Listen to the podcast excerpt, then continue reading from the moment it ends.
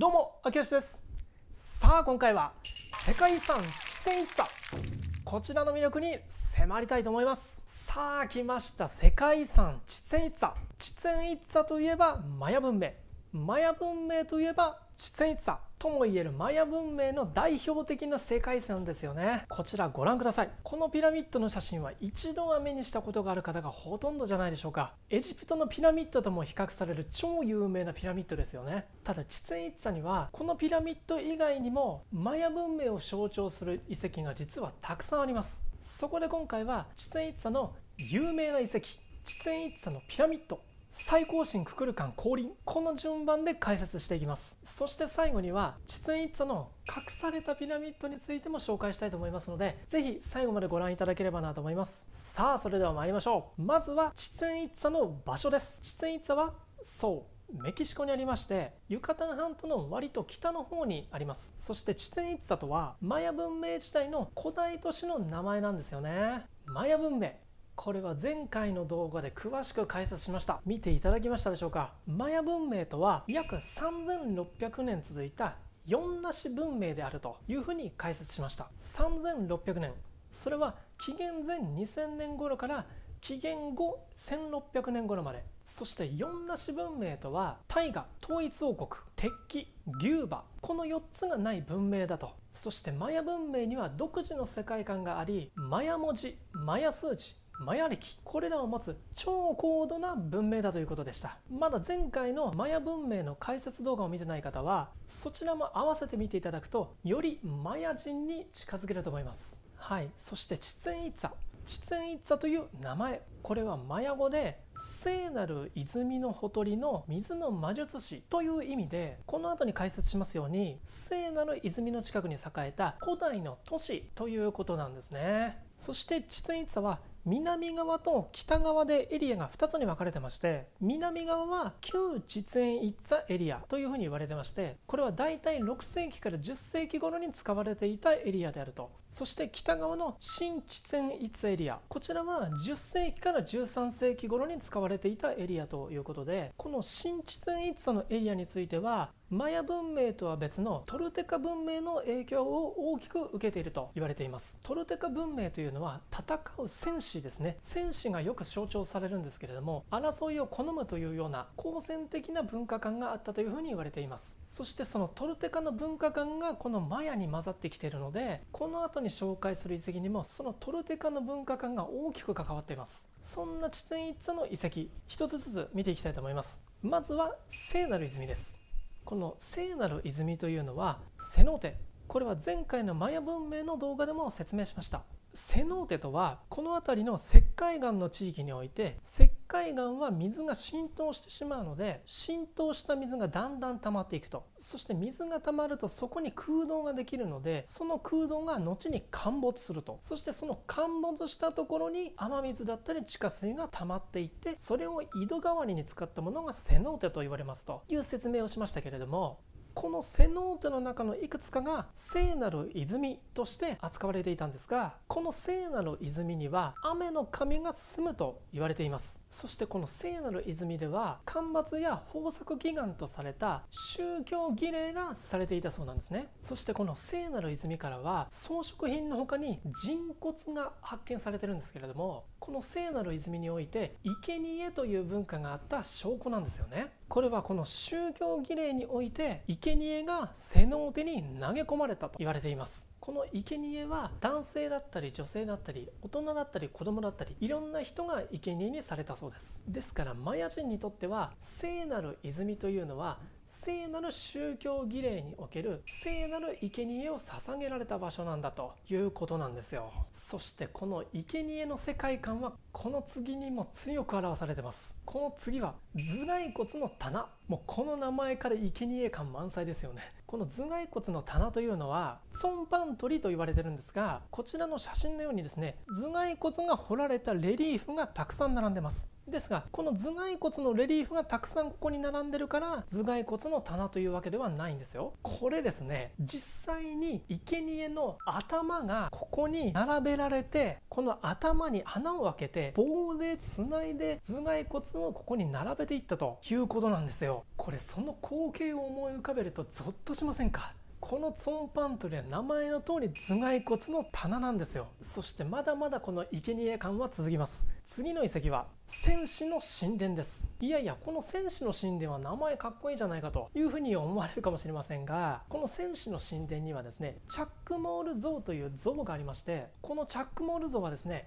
こうやって肘をついて両手でお腹の上のお皿を抱えるという形の像なんですけれどもこのチャックモール像は死んだ戦士を象徴していると。そして神へ供え物を運ぶ存在だと言われてます。じゃあその供え物は何だったのかというとこれはなんとこの生贄の心臓です。もうギャーですよね。これこのチャックモール像のところで生きた生贄の人間の胸を裂いてそして心臓を取り出してそしてその心臓をこのチャックモール像のお皿の上に置いてそしてそれを太陽の神に捧げたというものなんですよ。これはもう想像しちゃダメですよ。こんな生贄の世界観なんですがこれはまだ次にも続きます。この次は球技場です。この球技場についてはマヤ文明の遺跡の中でもいくつかあるんですけれどもこの地点一座の球技場は全長168メートル幅70メートルもありましてこれはメソアメリカの中でも最大と言われてます。そして球技場と聞くとなんかサッカーコートなのかなみたいなそんな爽やかなスポーツを思い浮かべるかもしれないんですがこのマヤ文明における球技というのは宗教儀式なんですね。そして宗教儀式であるこの球技は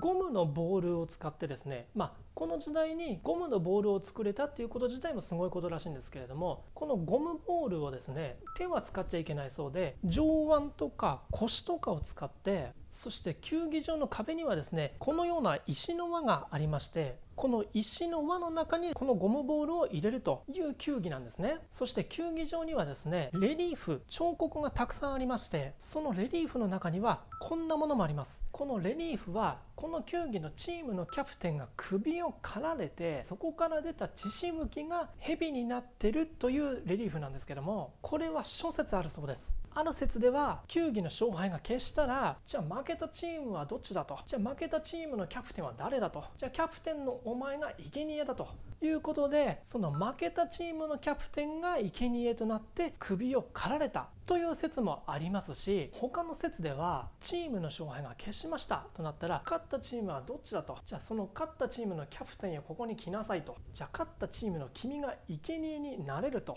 いうことでこの生贄になって首を刈られてその首から出た血しぶきが蛇になる。つまりそれは神のもとへ近づける。つまりそれは名誉な死であると。いうことで生贄になることが望まれていたんじゃないかという説もあるそうなんですよ。これはこの説の方だとするとちょっと僕たちの世界観からは想像できないですよね。僕生贄になりたいんですと。なので球技をさせてくださいと。そしてその球技のキャプテンに立候補しますと。そういうことなんでしょうかね。このようにですね聖なる泉頭蓋骨の棚戦士の神殿球技場この4つに共通するのは生贄という世界観なんですよね。ここまではよろしいでしょうか。では次に行きますとこの地ツ一座のマヤ文明の象徴と言われるもう一つの特徴が超高度な天文学。この超高度な天文学が表された遺跡がこの天文台です。この天文台はエルカラコルという名前でしてこの天文台のこのドーム状の中央部には螺旋階段がありましてそして小さな窓が作られてるんですけどもこの窓が重要な小順線だということなんですね。この西側の窓は春分の日と秋分の日の日没がこの窓からまっすぐのところに観測できると。そして最北端に沈む月もここから観測できるということで精度の高い観測をここで行っていたということなんですね。そしてこれはこの次のことからも分かるんですけれども1年の計算です。これ通常我々が知ってるのは1年は365日ですよねと。で4年に1回だけはウルー年がありますよねと。その年だけは366日ですよねと。そういうふうに覚えてると思うんですけども、まあ、これ実際に現代の我々の1年というとこれは365.2422日ということなんですね。そしてマヤ文明のマヤ人たちの1年はというと365.2420日とつまり現代の我々の1年とほぼ狂いのない正確な1年が当時から計算されていたということなんですよ。そしてこの超高度な天文学はこの次の遺跡が顕著に表されています。地前一座といえばこの遺跡。それはククルカンの神殿です。このククルカンの神殿はカスティーヨまたはエルカスティーヨと言います。そしてこれはククルカンを祀ってるのでククルカンの神殿と言われてるんですけどもククルカンというのはマヤ文明の最高神のことをククルカンと言います。そしてそのククルカンは羽の生えた蛇の形をしているとされていましてこのククルカンの神殿の形は一辺が56メートルの正方形の形をしてるんですね。そして高さが24メートルありまして9層の石段によって作られています。9層のこの9という数字はマヤ文明では特別な数字で9というのは死を意味するという世界観があるんですけどもこの9層のピラミッドというのはマヤ文明の地前一以外の遺跡でもこの9層のピラミッドって存在するんですね。そしてこの地前一つのピラミッドは暦のピラミッドとも言われてましてそれは何でかというと一方向の階段が全部で91段あるんですね。そして91段が4方向なので 91×4 で364段あるんですね。そしてそれプラス最上部の神殿1段を加えると全部で365段になるんです。そしてこの365段は365日つまり1年を表しているということですなわちこのククルカンの神殿が暦のピラミッドだということになるんですね。そしてそれだけじゃなくてですね春分の日と秋分の日の年に2回がすごいことになります。この春分の日と秋分の日は昼と夜が同じ長さになるという日ですけどもこの春分の日と秋分の日こそ最高神ククルカン降臨の日なんですよ。これどういうことかというと階段の一番下に蛇の頭の形をした彫刻がありましてそして春分の日と秋分の日だけ真西から太陽がこのピラミッドを照らします。真西から太陽が照らしますとこのピラミッド自身の影が階段に移りまして太陽に照らされた部分と影のできてるところがまさに蛇の胴体を描いてですねそして蛇の頭の彫刻と胴体が一体化することによって最高神ククルカンがここに降臨するということなんですよ。これだけ太陽の動きを超正確に計算し尽くされて作られたというのがこのピラミッドなんですよね。そしてもう一つの特徴がこのピラミッドですね。実はもう一つのピラミッドが内蔵されてます。ですからピラミッドインピラミッドなんですよ。中のピラミッドの内部にはジャガーが形作られた玉座とそれと先ほども出てきたチャックモール像が中にあるんですね。でこれ面白いんですけどもこのピラミッドの中のチャックモール像の目にですね翡翠が設置されてるんですけどもこの翡翠はなぜか中国製なんです。これ古代史における大きな謎だそうなんですよ。だってマヤ文明って他の大陸との交流が交わることなく独自に出来上がった文明なんですけどそのマヤ文明のこの地前一座のこのピラミッドの中になんで中国製の翡翠があるんだというのが非常に不思議らしいんですね。これなんでなんでしょう？例えばですよ現代人がこの遺跡を発掘する前に先に中国人が実は発見していて発見した中国人がここに翡翠を埋めたとかもしくは他の大陸の文明と交流なかったと考えられてますけども実は中国文明の辺りとの関わりがあってそこで手に入れた当時の人がこの地前一座まで持ってきてここに埋めたとかいろんな想像ができますよね。そしてそんなククルカンの神殿なんですけどももう一つ分かってることがあります。これ知ってたらなかなかの2って多分言われると思いますよ。それはですねこのピラミッドを構造を傷めない画像撮影技術というものを使った調査をしたところなんとですねこの2層のピラミッドのさらに中にもう一つピラミッドがあることが分かったんですよ。ですからこのピラミッドは実はピラミッドインピラミッドインピラミッドだったんですよ。この一番中のピラミッドは高さ10メートルぐらいでこの調査の結果によるとトルテカ文明の影響を受ける前つまり純粋なマヤ紀のピラミッドだったということなんですよね。ですからここから導き出されるのは実はこのククルカンの神殿は一つの時代でドーンとできたわけじゃなくて時代を経てですね3段階で作られたっていうことがこれではっきりしたんですよね。ですのでこのククルカンの神殿ということで覚えていただきたいのは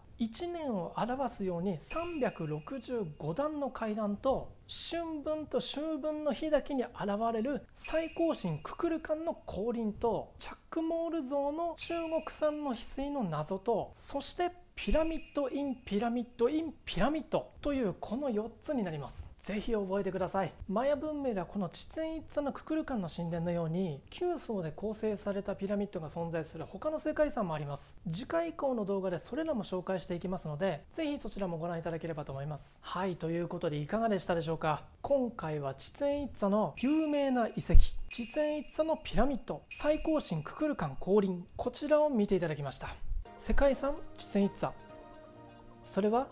マヤ文明の生贄という世界観を色濃く表しそしてその計算し尽くされた建築物はマヤ文明の超高度な天文学を象徴する歴史的な遺産です。現代の我々は世界観こそマヤ文明とは異なりますがその信ずる道を追求するという彼らの姿勢は現代の我々も見習うべきところがあるのではないかと僕は思います。僕やあなたも自分の信ずる道を歩いていくことが大切なのではないでしょうか。それでは